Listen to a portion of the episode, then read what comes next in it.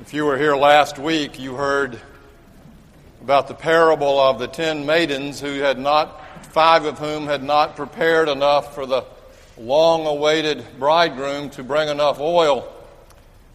It was the next to last parable in the Gospel of Matthew, hoping to wake us up to live a life fully in faith and in trust as we wait for the coming of Christ. Today's text is the last parable in Matthew, right before Jesus tells the story of God's coming again when God will separate the sheep from the goats, and then right before the crucifixion of Christ, the actual passion of God's love made real for us.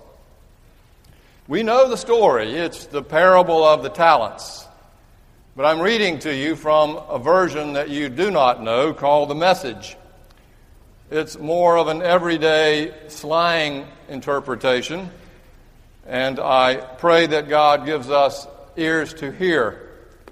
I'm actually starting in the last verse of the last parable, but it's also the first verse of this parable, beginning in the 13th verse. It says, So stay alert you have no idea when he might arrive. It's also like a man going off on extended trip. He called his servants together and delegated to them responsibilities. To one he gave $5,000 and to another 2,000 and to a third 1,000 depending on their abilities. Then he left. Right off the first servant went to work and doubled his master's investment. The second did the same. But the man with the single thousand dug a hole and carefully buried his master's money. After a long absence, the master of those three servants came back and settled up with them. The one given $5,000 showed him how he had doubled his investment, and his master commended him. Good work, he said. You did your job well. From now on, be my partner. The servant with the 2,000 showed how he had also doubled his master's investment, and his master commended him too. Good work. You did your job well. From now on, you are my partner. And the servant given 1,000 said, Master, I know you have high standards and hate careless ways, that you demand the best and make no allowances for error. I was afraid I was afraid I might disappoint you, so I found a good hiding place and secured your money. Here it is, safe and sound to the last cent. The master was furious. That's a terrible way to live. It's criminal to live cautiously like that. If you knew I was after the best, why did you do less than the least? The least you could have done would have been to invest the sum with the bankers where at least I would have gotten a little interest. Take the thousand and give it to the one who risked the most, and get rid of this play it safe who won't go out on a limb. Throw him out into the outer darkness. This is the word of the Lord. At first glance, this morning's parable seems to support our present, present economic system run amok. The wealth of the richest 1% continues to grow almost exponentially, while the wealth of the middle and lower class is shrinking. It justifies the saying, To all those who have, more will be given, and they will have an abundance. But those who have nothing, even what they have, will be taken away. In fact, I even heard this parable used in an investment seminar by an analyst making the case, not overtly but covertly, implying that if we invest in Him, we will reap the rewards. And if you don't and sit on your money, you will lose it all. But the thing with parables is that, well, they are parables, which means that they cannot be understood literally or taken at face value. They are para bulls, which is to say, alongside the story is another story. And we're meant to see the real truth of the story through the alongside story. They are stories to reveal to us a truth that can't be revealed otherwise. In other words, in many cases, they are symbolic. On the surface, this parable may seem to be about money, but underneath it is about something that is worth way more. To add to the confusion, this parable always shows up around stewardship time, as if to point out that we are called to invest our time and our talent and our treasure generously rather than hoard it out of fear. But you see, I think this parable is secondarily about our talent and treasure and more about something else. It's secondarily about our talents for sure painting or music or juggling or being able to pull a balloon through your nose and have it come out your mouth halfway blown up, as I once saw on a Jay Leno show. I guess that's talent. And I think it's secondarily about money, our treasure, even though we use the word talent in it. It's an exorbitant amount 15 years' wages for a laborer, talent. It's meant to be symbolic. Primarily, what I think this parable is about is our life the way we live our lives, the way we spend our time. Remember, it is told in the context of expecting the coming of the Son of God, Jesus, coming back, the Messiah, who had not yet come. People were losing confidence and losing patience and even losing faith. And Matthew was wanting to tell us don't lose that. Live now fully, even though we are waiting for that end time. The parable raises the question for us that being so, then how do we live our lives now? How are we going to use the time that we have been given? Are we going to invest it faithfully or bury it fearfully? And how we decide this, you see, according to this parable, depends on how we understand the God or gods that we choose to put our trust in. The question this parable is meant to answer is this Do we trust God enough to live a life of faith, extravagantly risking all that we have been given because we know that God is merciful and gracious and forgiving and loving? Or do we, in fear, bury our gifts, our emotions, our passions, our soul's desire because we are afraid that God is harsh, judgmental, and in the end, keeping score with a finely sharpened pencil on everything we do. This is our crisis, our choice. Matthew thrusts this choice out to us in the midst of this parable. Which God? Or gods do we choose to trust? Because whichever one it is, is how we will spend all of our days. Will it be a life lived freely, in faith, able to risk in trust? Or one that is so afraid of messing up or getting judged that we lock down all the doors and windows on our heart until the time comes for the final accounting when we will at least have what we started with. Granted, in this world there's plenty to fear. Fear is projected on the talk shows and, and newspapers 24 7. From Ebola to ISIS, from budget deficits to climate change, from politics to, yes, even the Duke Blue Devils even doing away with fear mongering or the crisis du jour, we are reminded of how much there is to fear with each passing day.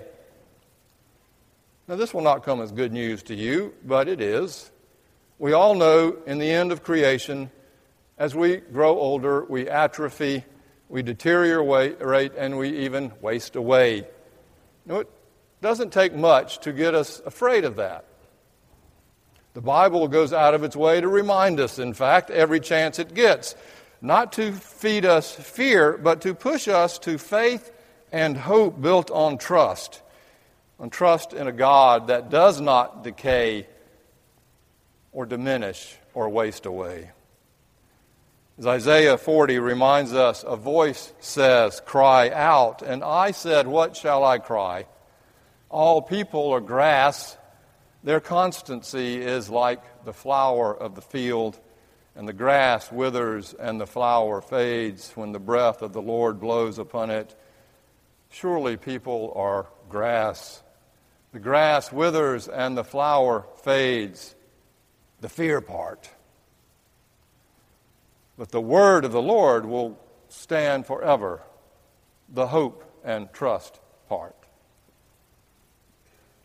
The Bible calls this wisdom, our understanding and awareness of our mortality and finiteness.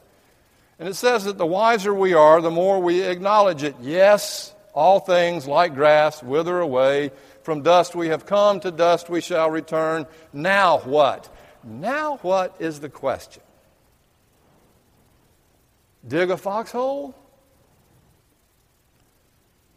Or Turn in trust and faith to the Word of God, to God's faithful promise that God's love and purpose for creation will not perish, but will stand forever.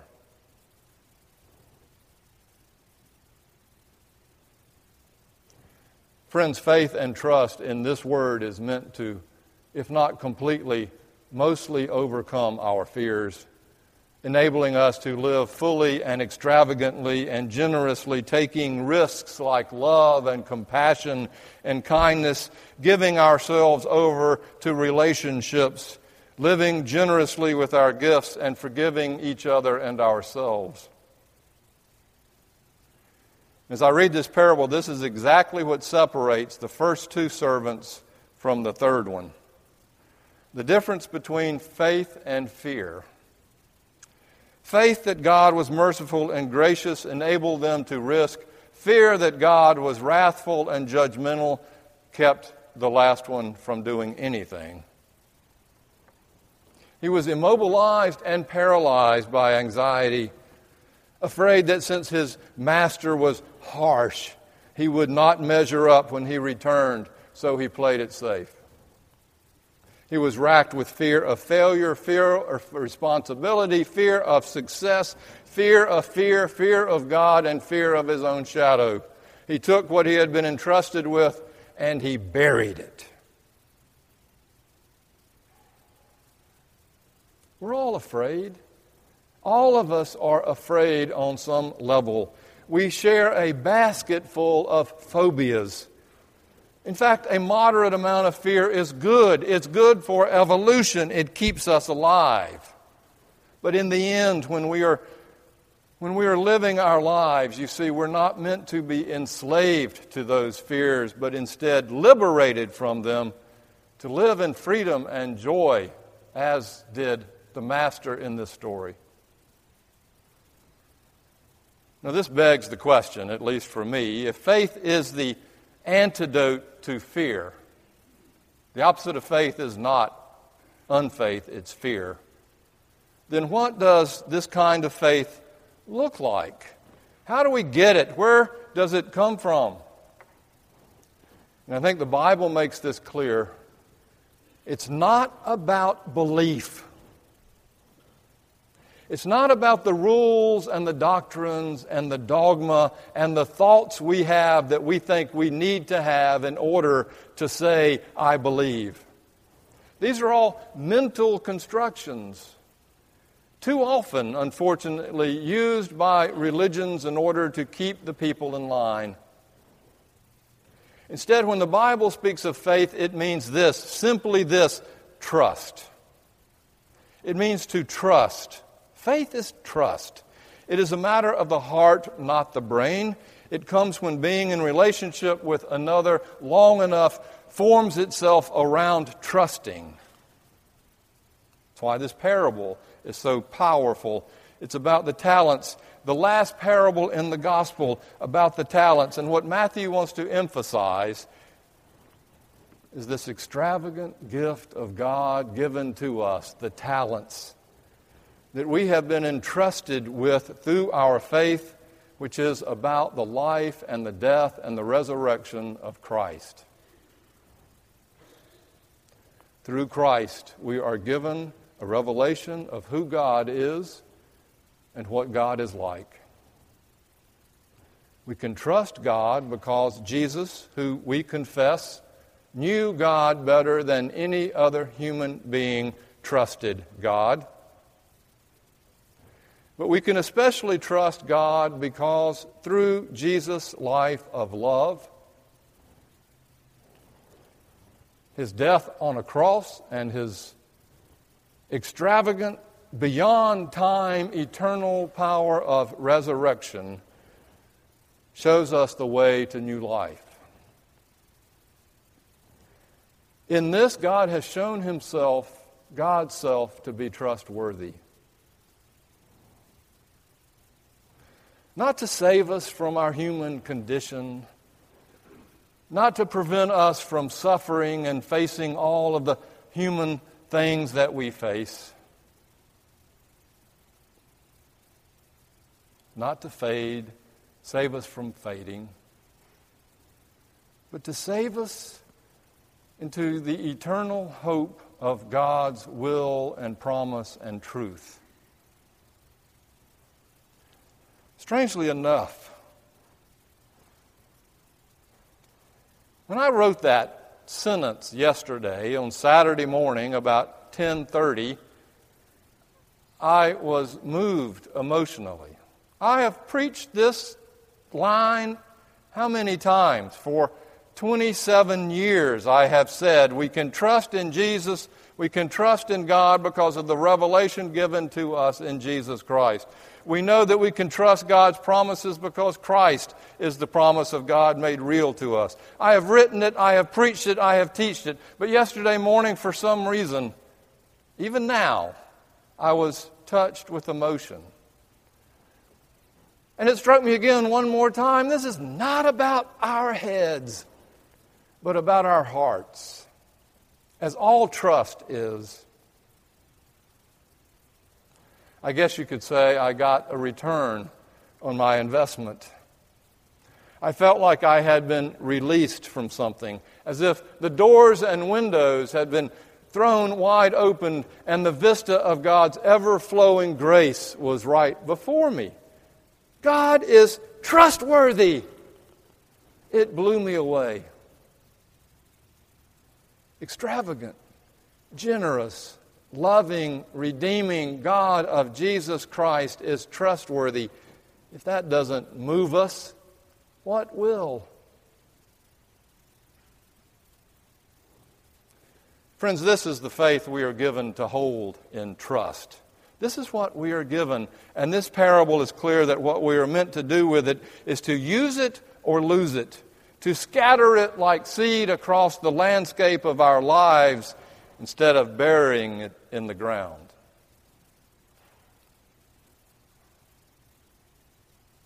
In other words, we're called to take a risk. I ran across this old article from the late Erma Bombeck that paints the picture of what I'm trying to say. She was asked if she had a stash of ideas that she kept aside or saved over the years to guarantee that when the time would come, she would have something to write about each week. In a response to the article, she said, What's saved is lost. I don't save anything. My pockets are empty at the end of a week. So is my gas tank. So is my file of ideas. I tried out the best I've got, and come the next week, I bargain, whimper, make promises, throw myself on the mercy of the Almighty for just three more columns in exchange for cleaning my oven. I did not get to this point overnight. I came from a family of savers who were sired in poverty, fear, and who worshiped at the altar of self denial, fear, my addition. Throughout the years, I've seen a fair number of my family who have died, leaving candles that have never been lit, appliances that never got out of the box. It gets to be a habit, this holding back, I have learned that silverware tarnishes when it is not used, perfume turns to alcohol, candles melt in the attic, and ideas that are saved for a dry week often become dated. I always had a dream that when I am asked to give an accounting of my life to a higher court, it will be like this. So, empty your pockets, God says. What have you got left of your life? Any dreams that were unfilled? Any unused talent that we gave you when you were born that you still have left? Any unsaid compliments or bits of love that you haven't spread around? And I will answer, I have nothing in return. I spent everything you gave me. I am naked as the day I was born. Seems to me this is exactly what living by a life of faith rather than fear looks like. It enables us to risk in trust. In trust. Or as John Wesley, the brother of Charles Wesley, the two brothers who started the Methodist Church, said when asked the question, What could one person do on behalf of the kingdom of God? responded, Do all the good you can in all the ways you can, in all the places you can, at all the times you can, with all the people you can, as long as you ever can.